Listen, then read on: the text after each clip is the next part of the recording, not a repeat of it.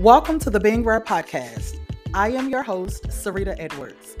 Being Rare is an online resource hub and community conversations platform. We'll talk about living with rare diseases, medical complexities, disability, and special health needs. From time to time, we'll have some amazing guests to help navigate the conversation. Stay up to date on current episodes by subscribing to Being Rare wherever you listen to your podcast.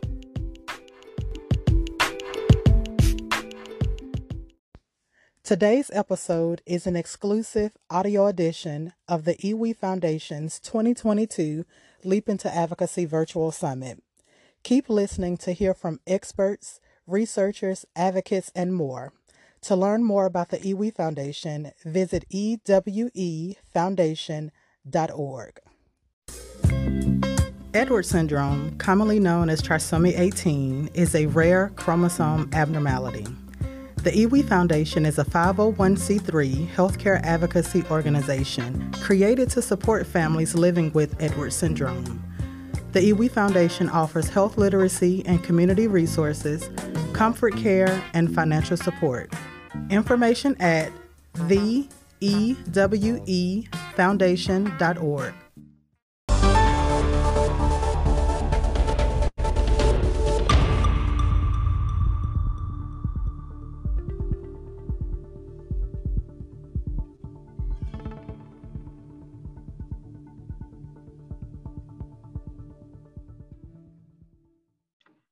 Hi everyone, I'm Shivani Vyas and welcome to today's Young Adult Legislative Advocacy session. We are going to go ahead and get started now. All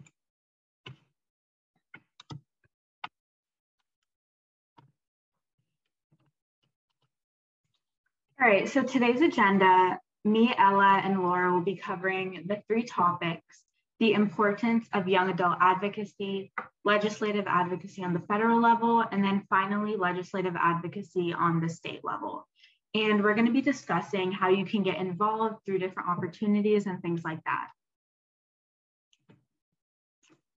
So, a brief introduction. So, I'm Shivani, and I'm the host of the Rare Disorder podcast and a rare disease advocate.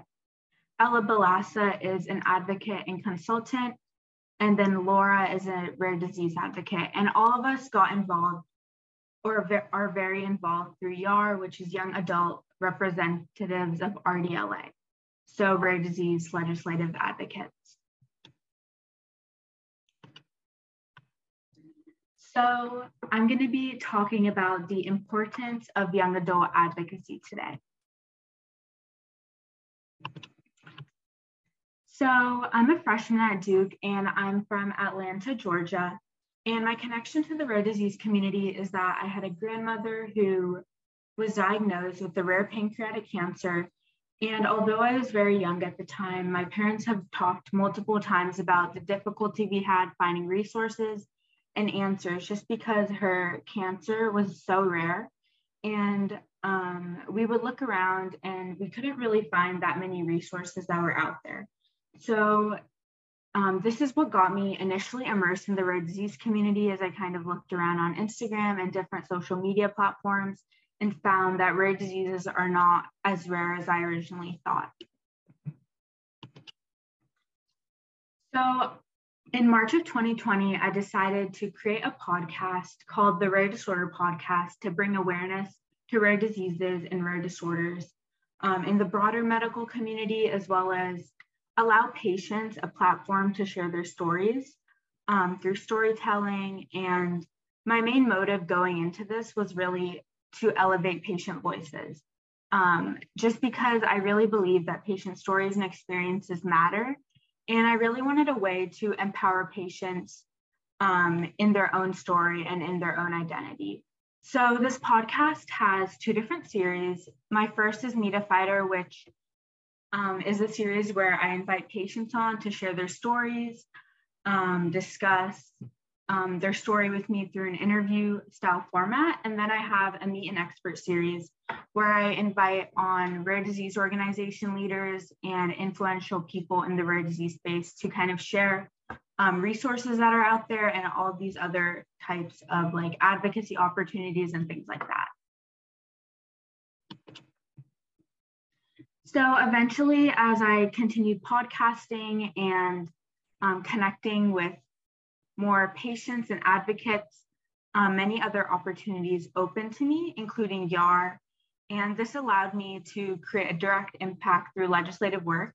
And later on, I'm going to be discussing how you can do this too and kind of really take that step and deep dive into rare disease advocacy. And just this past February, I participated in my first legislative conference type thing, which was Rare Disease Week 2022, which was organized by Rare Disease Legislative Advocates. So, why does advocacy matter, especially in the rare disease space? So, in the United States, a disease is considered rare when it affects fewer than 200,000 people. Researchers estimate that there are more than 7,000 rare diseases currently, and rare diseases affect an estimated 30 million Americans. And lastly, 93% of rare diseases have no FDA approved treatment. So these statistics kind of really show us that advocacy is needed and um, we should always strive to bring awareness to rare diseases. So the next steps in your advocacy journey. So if you're just starting out, I would recommend if you're a young adult, you can join a young adult group focused on advocacy. YAR is the perfect opportunity for this. You can also meet with your legislators through Rare Disease Week on Capitol Hill and Rare Across America, which is coming up, and I'll talk about that in a second.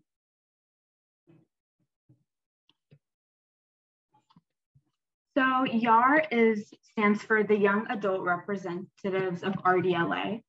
And this is a highly motivated group of 16 to 30 year olds from the rare disease community. The main purpose of YAR is to instill confidence in the next generation of rare disease advocates. So as I was saying earlier, I kind of found out through YAR, found out about YAR through my podcast and meeting different advocates. And actually Laura, who is on this panel today, and will will be speaking later. Um, I interviewed her on my pod. I interviewed them on my podcast, and this is kind of how I was introduced to YAR because they were talking about how they do a lot of advocacy work through YAR and things like that. And it's been a really great opportunity for me. And just if you want to kind of dive into advocacy in general, just because there's so many opportunities to meet other people I have found a really tight community through YAR and have made a lot of friends. And I think this is really important just because support is really important when you're kind of diving into this advocacy realm in the rare disease space.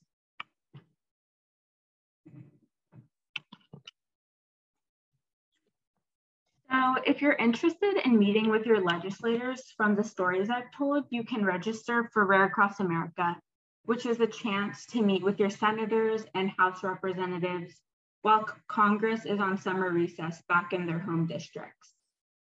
This year, House meetings will be at your local in-state office in person and Senate meetings will be virtual. You can attend either or both kinds of meetings based on how comfortable you are. And um, just a key date, registration closes on July 8th. So I encourage you to register soon if you want to attend. Um, you'll get a lot more information and training leading up to your meetings. Um, I'll be there and I hope to talk with you more. So if you're interested, feel free to take a picture of the slide and make sure to register by July 8th.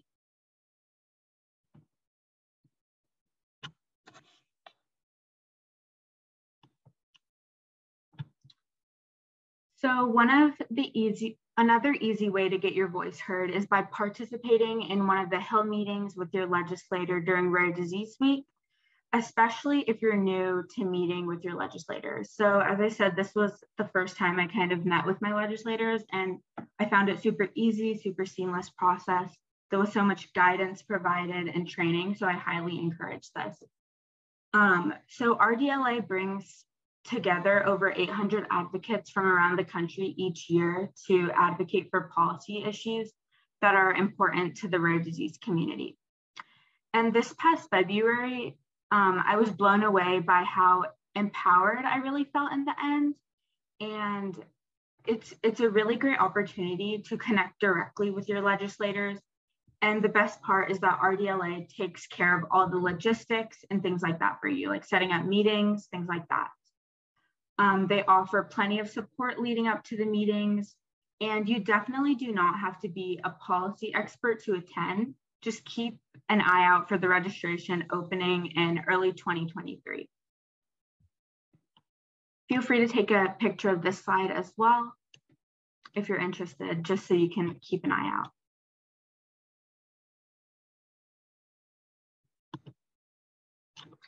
All right, so that's it for me. Thank you everyone for your time and attention. I'll now be passing it to Ella Balassa, who will speak more on federal advocacy.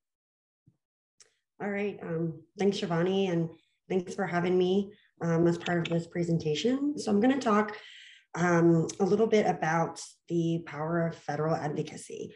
Um, you know, as, as patients, uh, patient advocates, and as the public, we have the power to effect change in the political process. And that mean, this means you know, changing le- legislation and policies to improve healthcare. You can go to the next slide.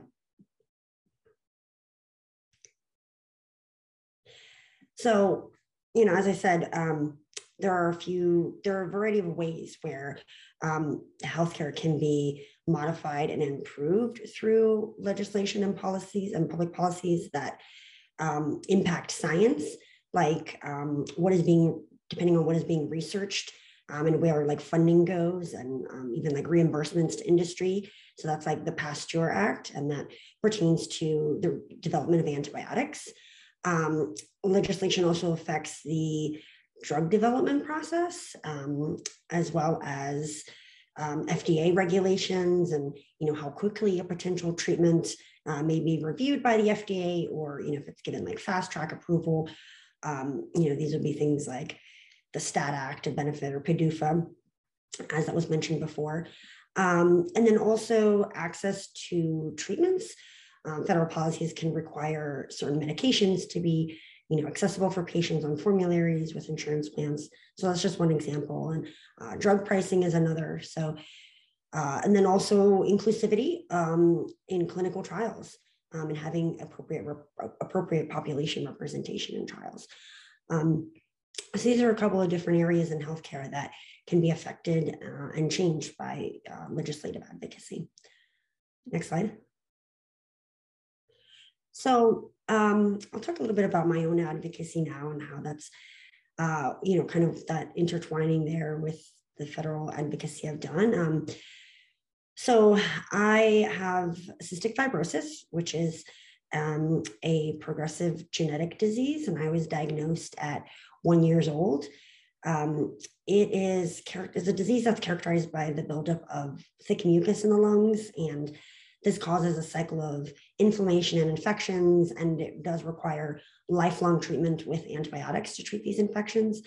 Um, and over time, these infections deteriorate lung tissue, um, and it leads to a shortened life expectancy due to lung failure.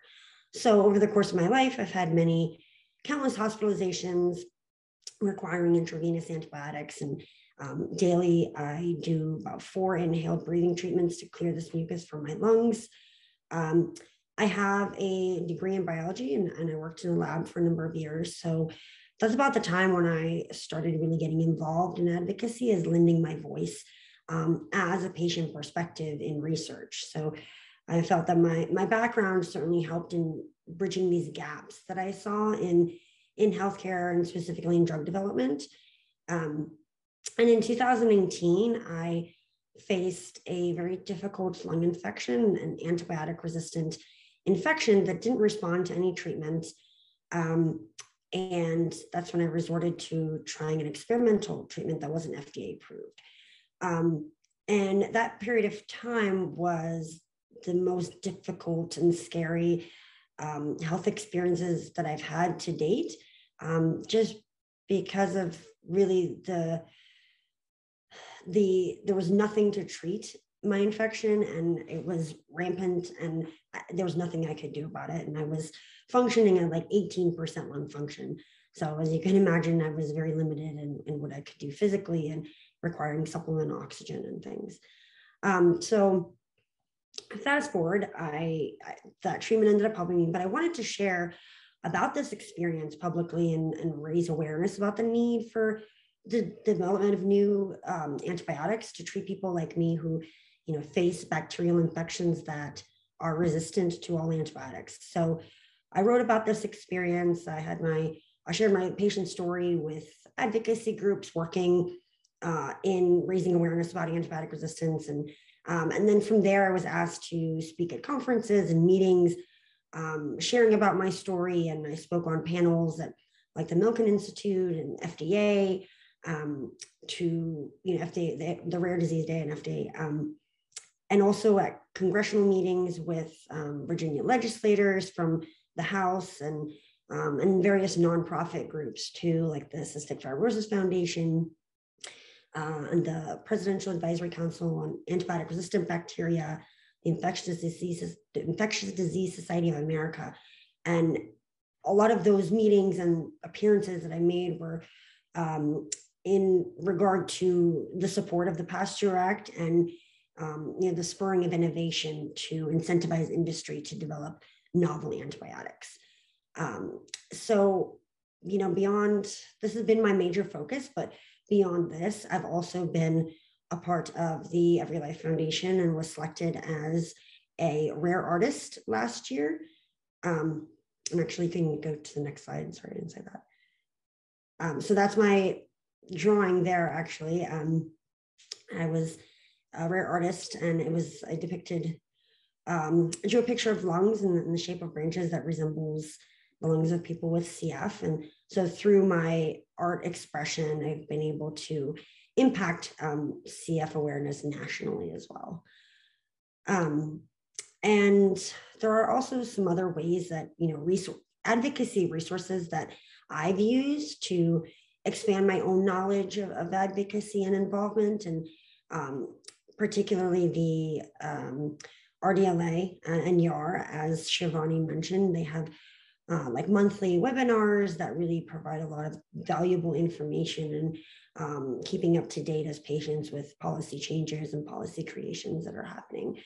Um, and then also the um, Patients Rising Masterclass. That's um, really incredible resource for learning about advocacy and you know the topics that really the areas of focus where we can have where our voices can elicit changes um, so those are just some two um, areas that I've, um, or two things that I've been involved in that have really expanded my advocacy efforts as well. You can go to the next slide.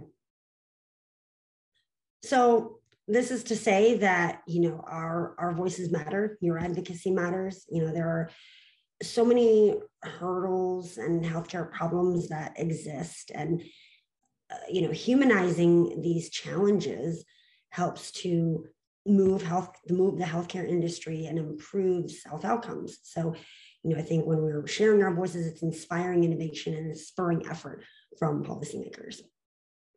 And you know i think it's important to, to say that you know your legislators want to hear from you.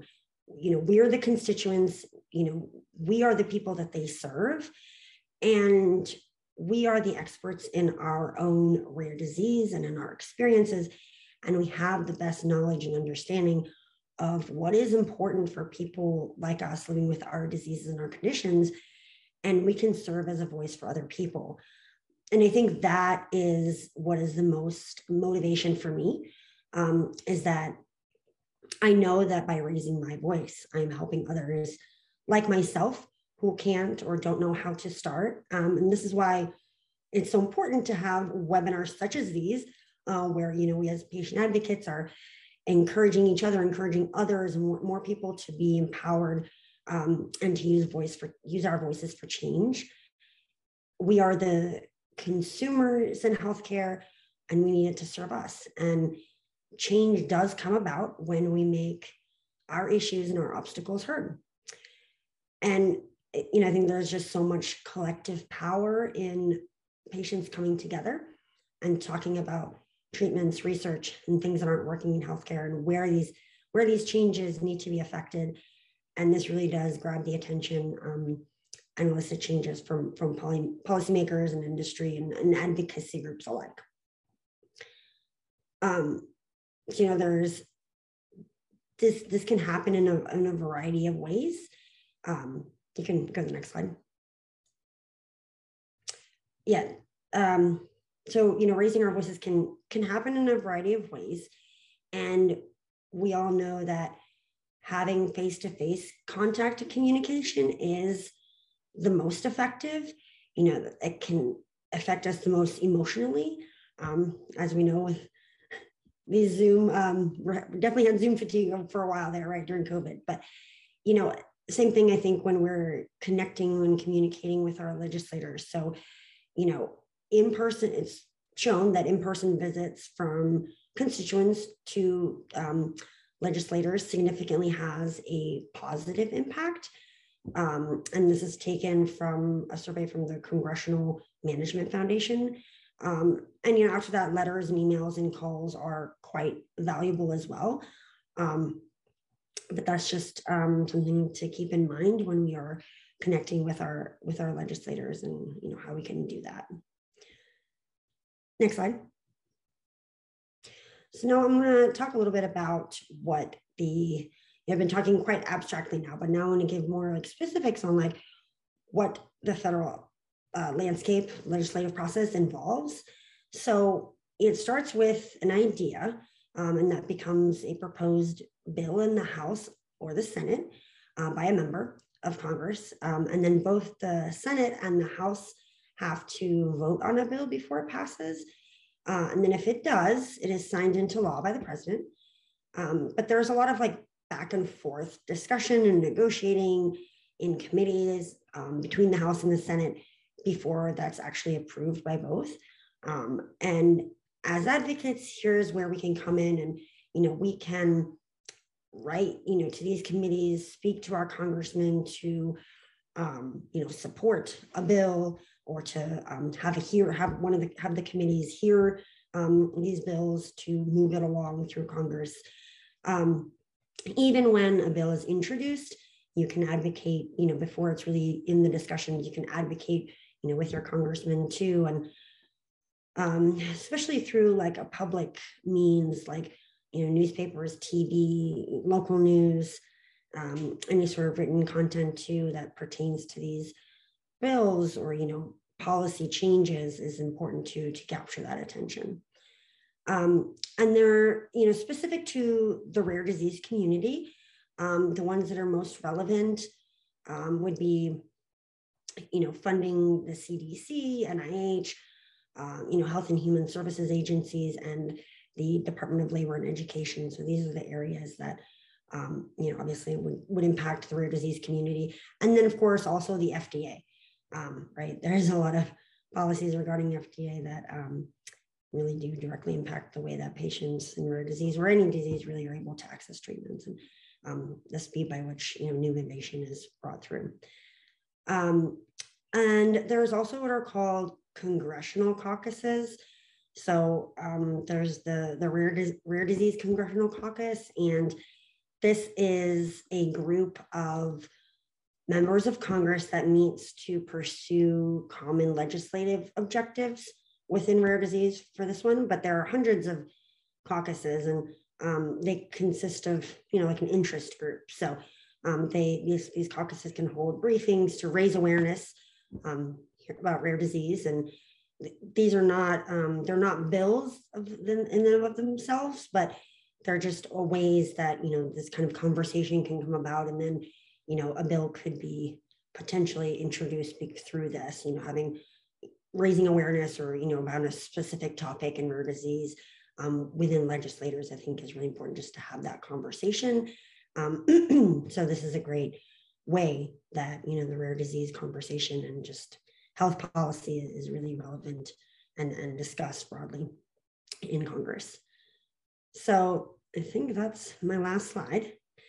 Um, and I appreciate being here and I'm looking forward to the conversation we're going to have after um, Laura gives their um, talk about state legislative advocacy. Thanks, Ella. Um, I'm Laura, and I'm here to talk to you a bit today about state legislative advocacy. Next slide. So briefly, my connection to rare, I am a rare disease patient. I'm diagnosed with classical-like Ehlers-Danlos syndrome, which is a connective tissue disorder. I was diagnosed at 18 after several years of medical issues and didn't confirm the diagnosis of the exact subtype until I was 22. That was quite the diagnostic odyssey. I've been a member of YAR since 2021, and I am a graduate of the YAR Leadership Academy and the Speakers Bureau training, which were some ways that I was able to further learn how to use my voice for some advocacy. Next slide. So for me, prior to this year specifically, most of my advocacy has been more at the federal level, but I'm getting more into the state advocacy and finding that I really love it. In 2017, I joined the EDS New England. It used to be EDS Massachusetts support group, which was just a group for people with my condition to get together and sort of talk to each other, get to know each other, have a community. And through that, I was able to connect with a few smaller advocacy events. Most notably, I helped with a Marfan Foundation event where they did just some tabling outside of the Rent National Tour while it was in Boston.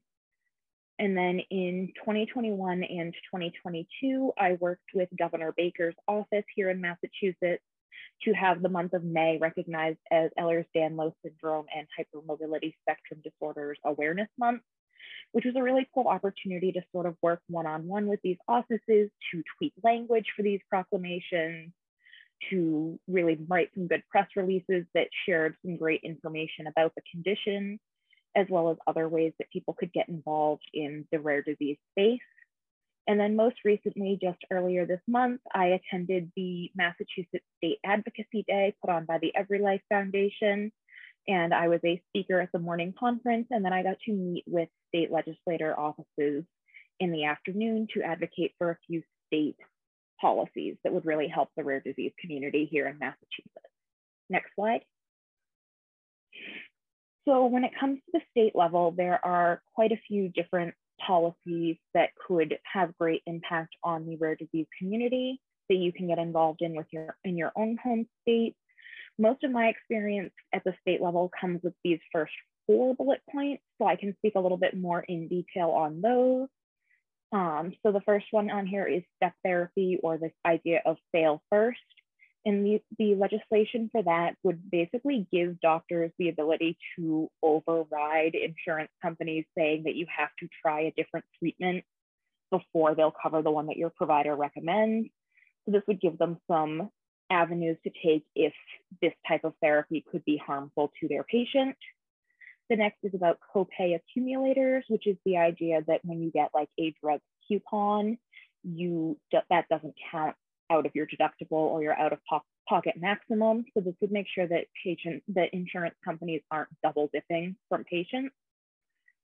The next is medical licensure, which specifically I think about the idea of, I believe it's called the compact that would allow providers to be licensed for telehealth in multiple states without as many hoops to jump through, which would be amazing for the rare disease community. Because as many of us know, you cannot always access care in your home state. And for a lot of us, travel is difficult and expensive. So having ways that you could meet with your specialist online would be amazing and a great way to expand the access we've seen with some of the COVID rulings that allowed us to have expanded telehealth access. The next is the access to genetic counselors. And that would just basically make sure that genetic counselors are able to work in the full scope of their practice and that those services are available to the patients who need them for accurate testing and diagnostics. There are also policies surrounding Medicaid that you can be involved in in your home state, as well as newborn screening, which is vital to make sure that these rare diseases are getting diagnosed as early as possible and treated as early as possible. Next slide. So there are a lot of actions you can take as an advocate at the state level. There are state organizations, like I mentioned with that EDS organization, these are nonprofit organizations that connect advocates. And you, through these organizations, you can advocate for state and federal legislation. You can get together as a community. You can share education with both the rare disease patients and the general public. And it's a great starting point for people who are newly diagnosed, either as the patient themselves or as families of a patient. And this is a great way to just meet people, make connections, and learn more about how you can get involved. There are also rare disease state legislative caucuses, which is essentially state legislators who come together about common objectives that would affect the rare disease community. Last but not least, there are rare disease advisory councils, which is a place for stakeholders to advise legislators on rare disease issues and experiences. And these have a wide variety of roles in them. So usually there's patient advocates, parent advocates, healthcare providers, researchers, organization leaders, and even more. Usually you have a variety of types of healthcare providers. So these are really awesome opportunities to get involved in the state level as well. Next slide.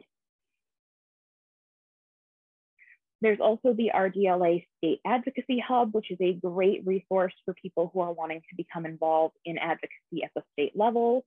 This is a great place to find resources about healthcare regulations and bills that would impact the rare disease community in your own state. Next slide.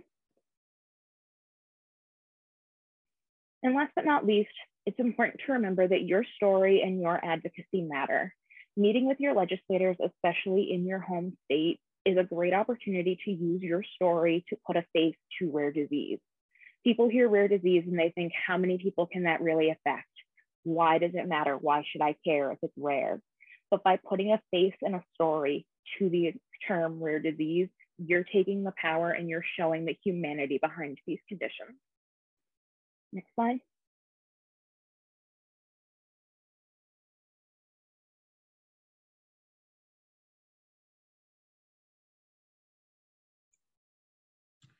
So here's our contact information. If you have any other questions, you can reach out to us. And if you would like to keep up with the young adult representatives of RDLA or even join, here is the contact information. Feel free to take a picture.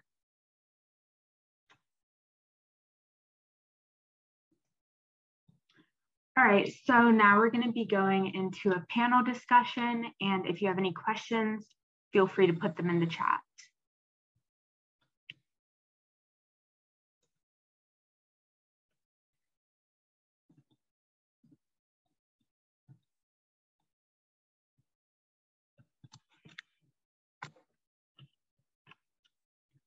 All right, so if all our panelists could turn on their cameras, that would be great. And we are just going to kick this off by how could one get started in rare disease advocacy? For example, how do you initiate possible solutions for an issue you may see on your local news station or just on the television one day? So I'm going to jump in. Uh, I'm new here. Um, a lot of great information from the last two panelists, um, or excuse me, presenters. And I'm Jennifer Harris to introduce myself with Alabama Arise. I'm the health policy advocate there. And I'm not new to the advocacy space as I'm also the caregiver of a child with a rare disorder.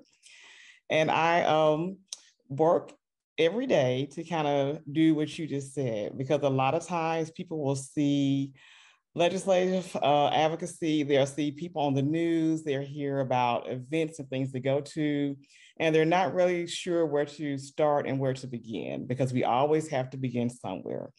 And that comes in with the work that I'm blessed to be able to do.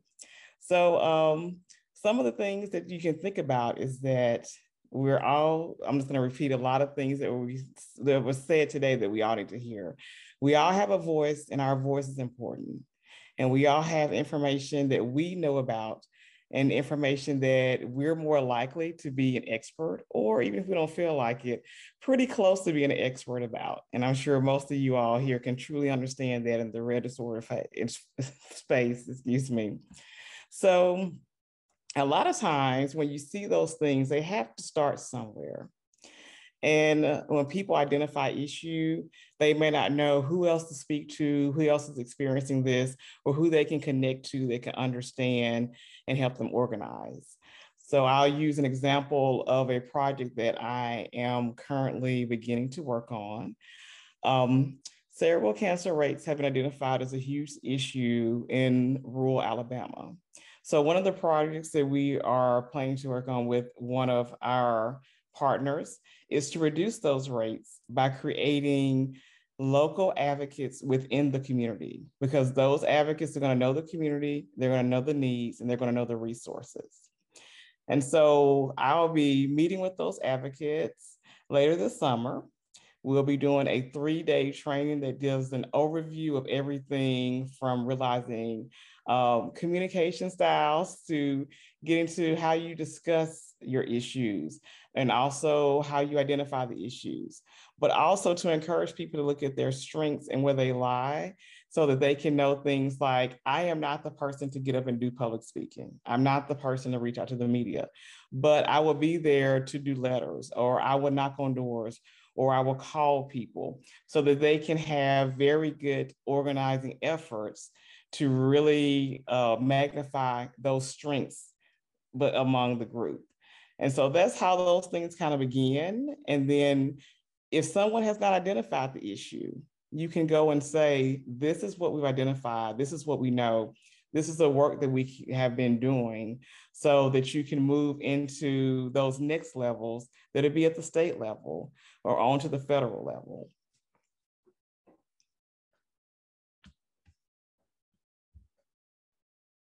Thanks for sharing that, Jennifer. I think that that was a fantastic example of a way to, you know, somebody can get started in advocacy.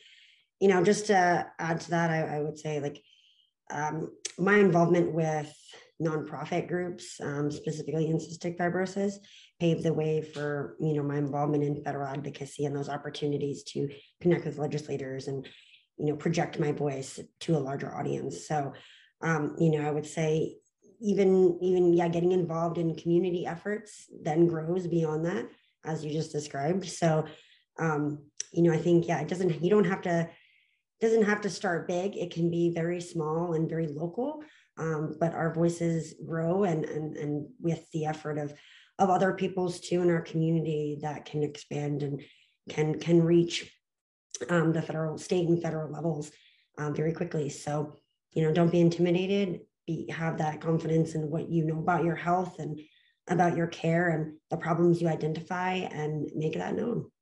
And and you know yeah don't be afraid to to reach out to local media if you're if you feel comfortable doing that you know like it, it there the answer might be no if that's what you're afraid of but you don't know until you ask. So i think that that's something i really um, live by is you know don't don't be afraid to ask because you don't know the answer. It might be it might be a yes and you might be able to move your issue or you know your topic forward through whatever means that is. And if the answer is no it may really be no not right now or no not this way. There's always a solution to be found somewhere. Sort of build on what ella was just saying about how this sort of work can be intimidating at first. I think a lot of people hear the term legislative advocacy. I know at least I did and felt very intimidated by that. Felt like you don't have the background to understand these policies in depth, but you really don't need to when you're starting out. It's so important to just start out by knowing how to use your story, to know that your story has value and meaning, and that by sharing your story, you're making a difference. You're putting a face, you're putting a story to these more abstract concepts that someone who doesn't know someone who has a rare disease doesn't understand the humanity behind it. Yeah, just kind of building off what Laura said. Um, I remember when I was starting out, I was kind of intimidated by like all of the different like bills, all the different terms that people were kind of talking about. But one thing I've noticed is that there's so much support provided and so much training. Um, there are like one pagers for the bill so you can like learn about them. I just feel that also just the community and people around me were so willing to um, help me like knowing it was my first time. So just know that there's lots of support and training that will really help you. So don't be intimidated to start putting your voice out there And a very good point. I'll say I am based in Alabama at Alabama Arise. We're one of those agencies that do those things where we break down the legislative sessions, the bills and things.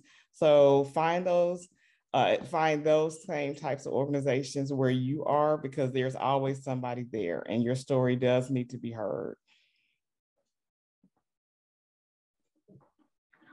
All right, so kind of just building off what we all were talking about, kind of getting your voice out there. How would you prepare for a day of advocacy? For me, when I'm getting ready for any type of an advocacy day, my first step is always just doing a quick Google search about whatever specific legislative asks we're going through, whether that's, you know, reading through the one pagers that have been provided or just sort of looking up the history of who already is in support of this bill, who the co-sponsors of the bill are, where the bill has gotten so far, where it currently is standing, just to really familiarize myself with what I'm going into these meetings asking my legislators for. And I also like to do a quick search of the legislative offices that I'm meeting with to sort of learn a little bit more about the person and what other things they support, what their history with the rare disease community is, because that can be a great way to sort of break the ice is if you have something you can thank a legislator for that they've already done for the community that sort of puts you on some common ground that you're like this person has already done something that has helped our community. You want to make sure you're thanking them for that because it shows that you actually appreciate them doing this for us. But then also just like going in and knowing that i'm confident and i know my story and i know how to make other people care about my story is really important too. So I try to like brush up on exactly what my elevator pitch is going to be and what the most important things that I want to share in relation to these legislative asks. Because obviously, every rare disease patient or caregiver has a very vast story. You don't always have time to give every single detail. So, picking and choosing what's the most relevant is really important before these meetings as well. And uh, you also may want to think about when I've done advocacy days, we've taken uh, that information to kind of leave behind. They kind of have that visual there, that tangible item that they can pick up and look at. Uh, that kind of summarizes the things that you are thanking them for, the gratitude, showing that gratitude, as well as like why this will help me or people like me, and as well as this is the impact this can have as well. So that has also been something that I found helpful on advocacy days. Yeah, um, I would say just kind of going into the meetings, knowing like what point you want to get across, because usually it's a lot of you meeting with a legislator for a pretty short amount of time. So there's not like a lot of time for each person to speak. So kind of knowing exactly what you want to communicate with them, whether that is asking them for support of a bill or a specific act. Um, just kind of going in knowing that is really helpful.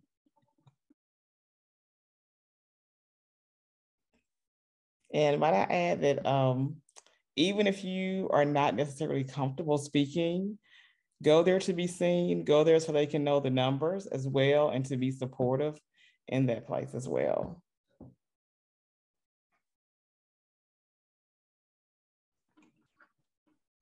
All right, so a question has come in. How can I get involved at the state level with advocacy? They've done some federal advocacy with RDLA in the past, but specifically, how can they get involved in the state?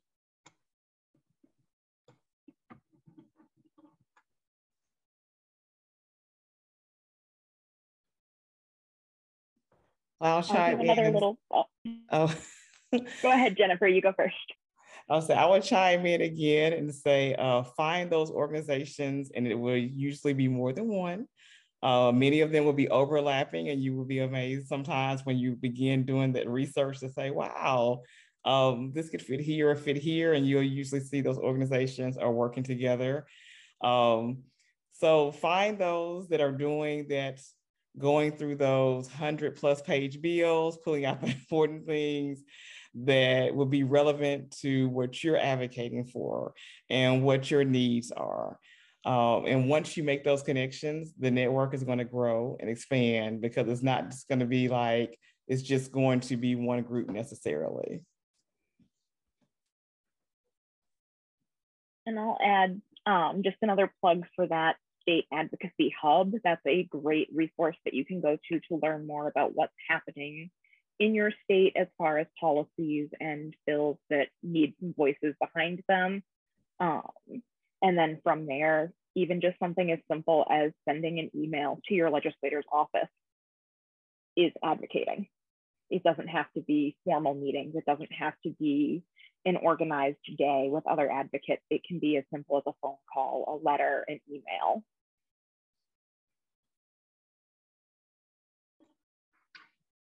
So kind of after doing all this state advocacy, how do like these community and state efforts eventually become federal legislation? What would the process look like? Hmm. I think sometimes it starts um, usually with an idea somewhere. Like I recently learned about the new 588, if you all are not familiar with that, that all states are supposed to roll out uh, to be similar to 911, but for suicide prevention. Um, and as we were kind of discussing this, it's not as usually usually goes, it's not rolling out as smoothly as it was thought about. But the idea started somewhere and it probably built and took root. And then usually different types of groups are looking at what's being done at neighboring states or across the United States. And there are usually larger organizations as well that are supporting the work that is being done in the states that also are connectors for us to network on and continue doing this type of work. Um, because it'll be very similar to what I said a moment ago. When you begin looking in your state, you'll start seeing things that are being done in other states, neighboring states, and you'll make those connections there. Uh, and then once we kind of see that need, then it begins moving to that federal level because we do want to remember that we have local representatives, we have state representatives, and we have federal representatives all within our own states.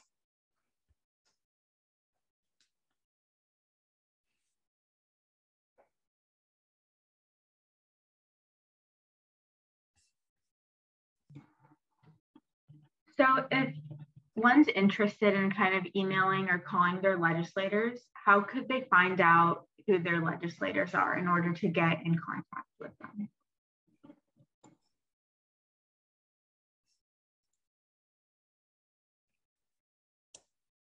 Probably doing a quick Google search would help. um, going to the Secretary of State's website will also be a good place to start because it's also going to let you know uh, how to register to vote if you are not registered to vote, or if you need to help someone get registered to vote. Uh, and that's going to be starting to where you see where those local representatives are, as well as those state representatives are.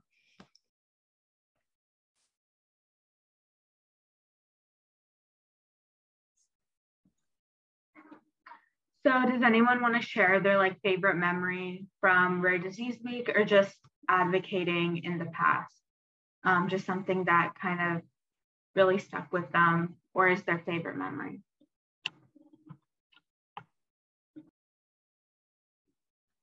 This isn't an this is not an example of advocating on the hill, but um, it was for Rare Disease Day at FDA, um, and I was a panelist um, on one of the sessions discussing antibiotic resistance and how um, basically the FDA can improve their, um, you know, I guess regulation or you know surrounding developing new treatments and how to get more um, N of one or expanded access trials to new therapies.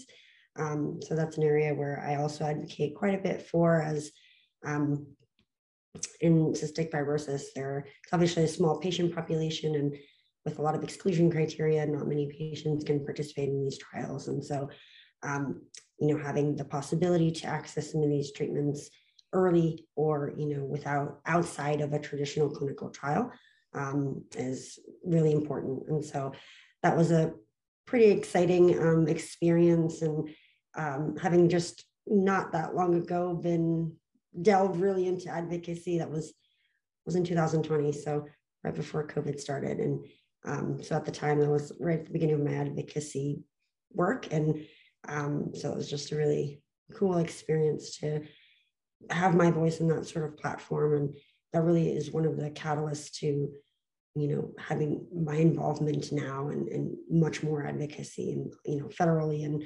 um, in general. So i would say that's been the best experience so far For me, one of my favorite advocacy moments was at this recent state advocacy day. It was my first time doing any sort of in person meetings with legislative offices.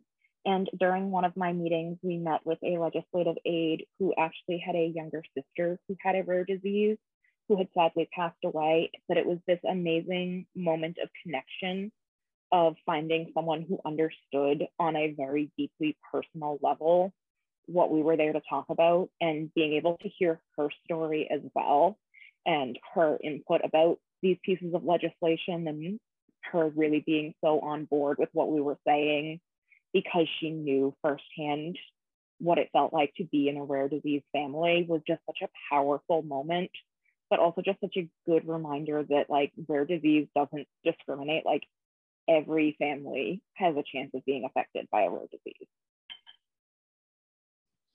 and my favorite memory would be the first uh, advocacy day that I attended for sickle cell in 2019 on the Hill.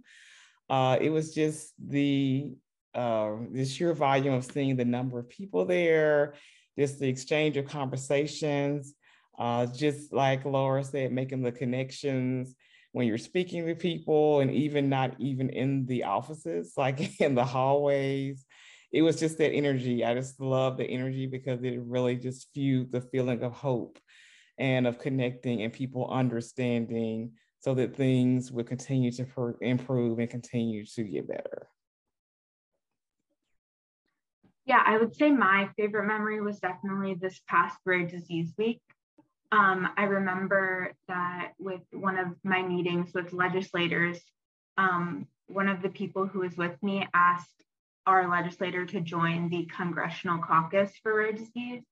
And just like a couple of weeks after, they emailed back and said that they had joined. So it was kind of really cool um, getting to see that really like what we're doing, like with these meetings and meeting with our legislators, really makes an impact. And um, this was my first rare disease week, so it was awesome um, kind of getting to see that. And it was kind of really motivational for me to continue to participate in these events, seeing that it really does make a change and a difference.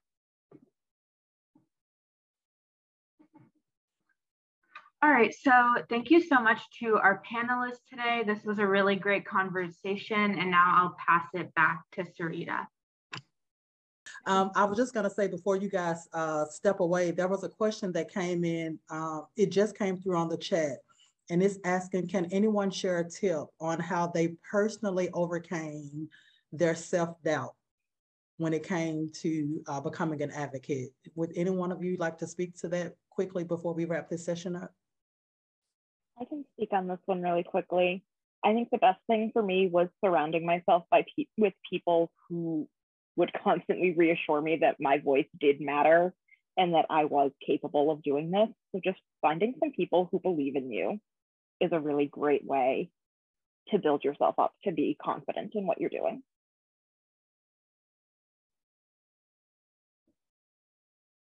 And there are people out there, so be encouraged in knowing that. Uh, you just met a few today. Uh, you saw many of our bios, you have our, our emails and contact information. So even if you just drop a line and say, I want to do this and I'm scared, I don't know where to start, there are a lot of people here, just like there are a lot of people out there as well that are willing to help. So just find one of us and we will get you to where you need to be. That's so great. Um, and two, I think one of the other sessions, and you guys may have touched on it too, is just just really recognizing that advocacy doesn't look the same for everybody. You know, you you are in charge of what you want your advocacy journey to look like. So um, if you're interested, these are some some great young folks. Um, they did share in the chat too, just talking about how amazing um, it is to have so much information coming from you guys. So thank you so much for being here with us today. Um, we're so glad you feel empowered. That comment I just saw pop up. So thank you so much to um, Shivani, Ella, Laura, Jennifer for this session. We are at the close of our conference. Thank you to all of our other guests and panelists. Thank you guys for just being here, hanging out with us. So um, until the next time, keep being rare. We appreciate you so much. Thank you for listening to today's episode. If you enjoyed today's conversation, please share it with others, post it on social media, or leave us a comment or review. Stay up to date on current conversations by subscribing to Being Rare wherever you listen to your podcast. Connect with us on social media at Sarita Edwards at the Being Rare Podcast. Until the next episode, be rare.